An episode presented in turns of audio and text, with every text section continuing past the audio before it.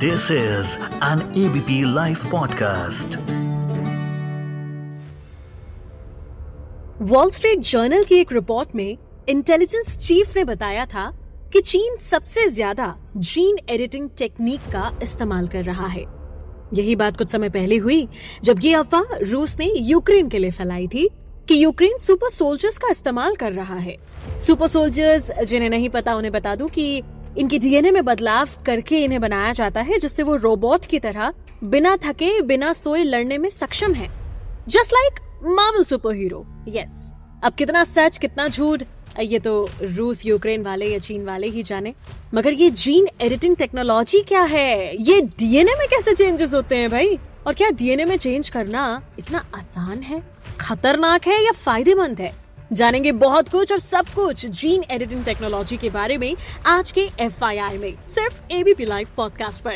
Hello मैं मानसी हूँ आपके साथ और मेरे साथ में है सर गंगाराम हॉस्पिटल से genetics consultant doctor Veronica Arora welcome to ABP live podcast thank you so much सबसे पहला सवाल जो मैं लेना चाहूँगी वो यही कि ये जो हम लगातार हर न्यूज़ में पढ़ रहे हैं कि ये एक तरीके से सुपर सोल्जर बना देता है जीन एडिटिंग टेक्नोलॉजी एकदम मार्वल का सुपर हीरो टाइप तो क्या इस टेक्नोलॉजी से ऐसा वाकई हो सकता है?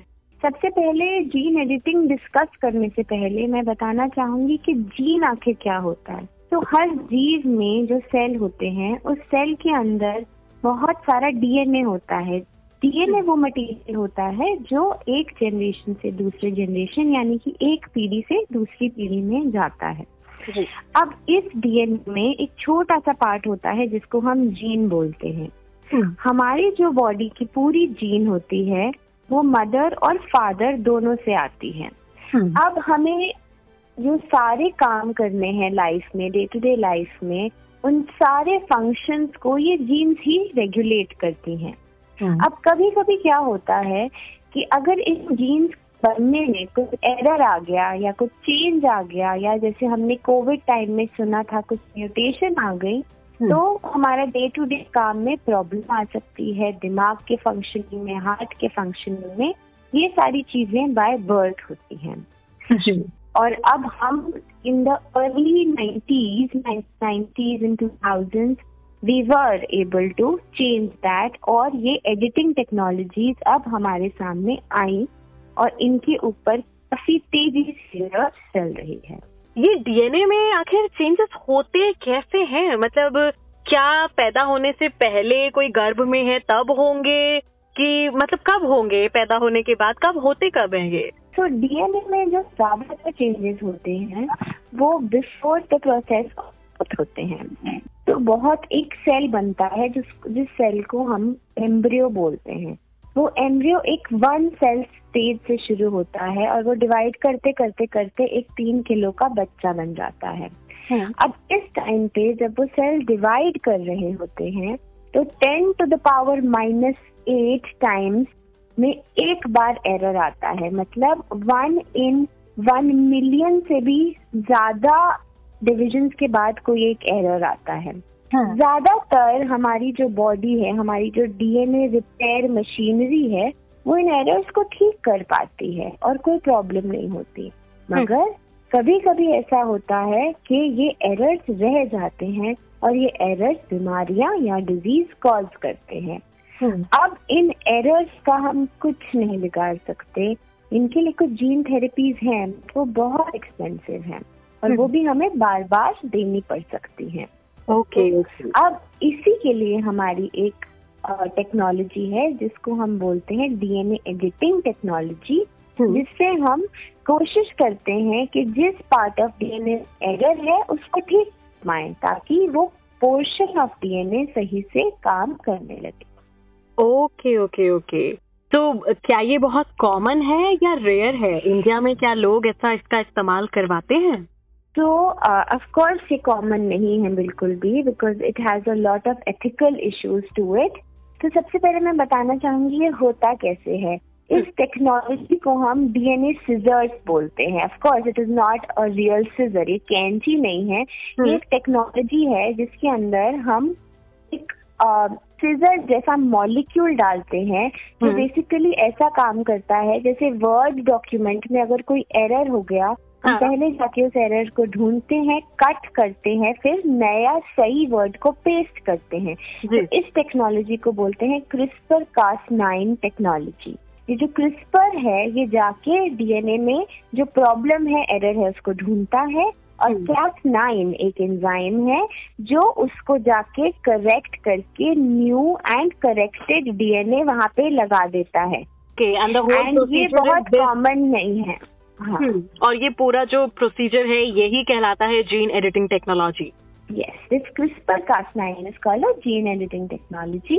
Hmm. And India में इट इज़ राइट नाउ अभी सिर्फ़ रिसर्च लेवल पे यूज़ हो रहा है Hmm. एंड इसी टेक्नोलॉजी के थ्रू हम बहुत सारे घातक लाइफ थ्रेटनिंग जेनेटिक डिसऑर्डर्स को ट्रीट भी कर सकते हैं ओके okay, जैसे कि अगर आप बता सकें कि अगर इस टेक्नोलॉजी का इस्तेमाल किया जाए तो हम कौन कौन सी बीमारियों को ठीक कर पाएँगे ma'am so if I if we talk about common genetic disorder इसमें थैलेसीमिया आता है, इसमें ल्यूकीमियाज आते हैं, जो कैंसर्स होते हैं, इसमें सिस्टिक फाइब्रोसिस आता है तो कोई भी डिसऑर्डर जिसके अंदर जीन की वजह से प्रॉब्लम है वो हम इससे ठीक कर सकते हैं।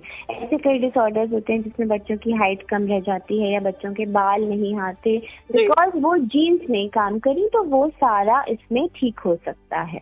Oh wow! मतलब इंडिया में लेकिन अभी इस पर कोई काम नहीं हो रहा है ये रिसर्च लेवल तक ही है। इंडिया में इस पे काम डेफिनेटली हो रहा है मगर because it is so expensive ये बहुत सारे करोड़ रुपए का होता है तो इसमें हम केमिस्ट पे जाएँ और लें प्रिस्क्रिप्शन में अच्छा हमें क्रिस्पर वो मिल जाएगा it is not like that इसके बहुत से साइड इफ़ेक्ट होते हैं क्योंकि अगर हम डीएनए चेंज करने की कोशिश करें एक जीन को करेक्ट करने की कोशिश करें हो सकता है वो क्रिस्पर जाके बाकी और कहीं जाके बाकी जीन्स को भी खराब कर दे। तो ये सारी चीज़ें मद्देनजर रखते हुए हमको बहुत ही सावधानी से इस न्यू टेक्नोलॉजी का यूज़ करना है। एंड ऑल्सो ये टेक्नोलॉजी के यूज़ से ज़्यादा मिस यूज़ भी हो सकता है बिकॉज़ लोग ऐसा भी कोशिश कर सकते हैं कि हम डिज़ाइनर बेबी तैयार करें। एक बच्चा जिसका रंग बदल दें जिसकी हाइट बदल दें जो बिल्कुल एथिकली गलत है।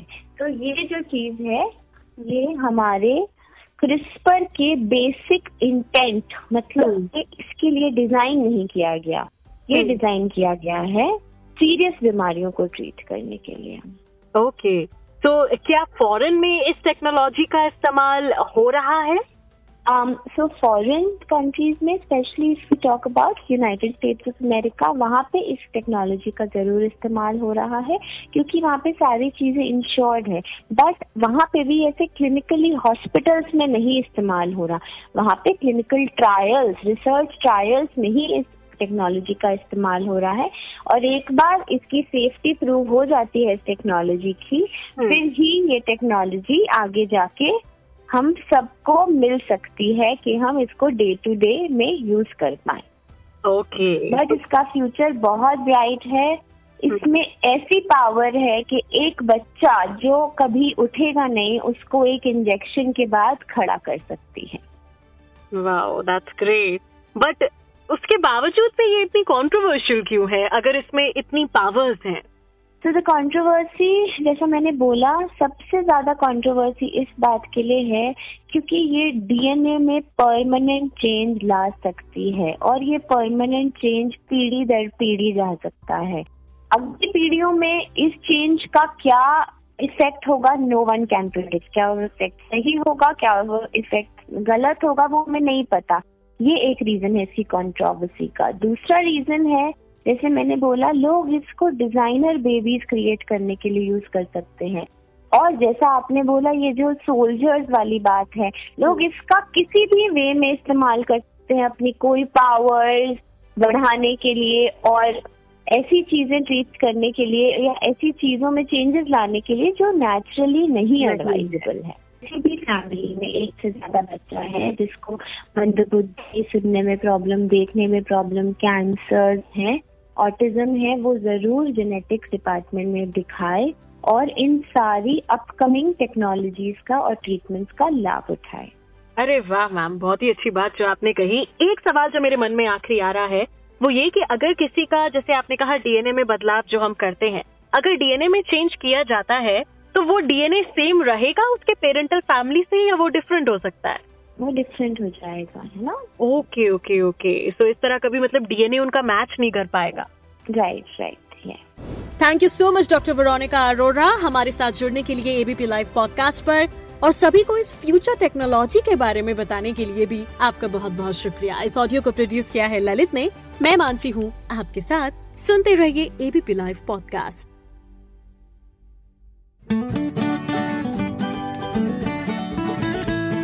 this is an ABP live podcast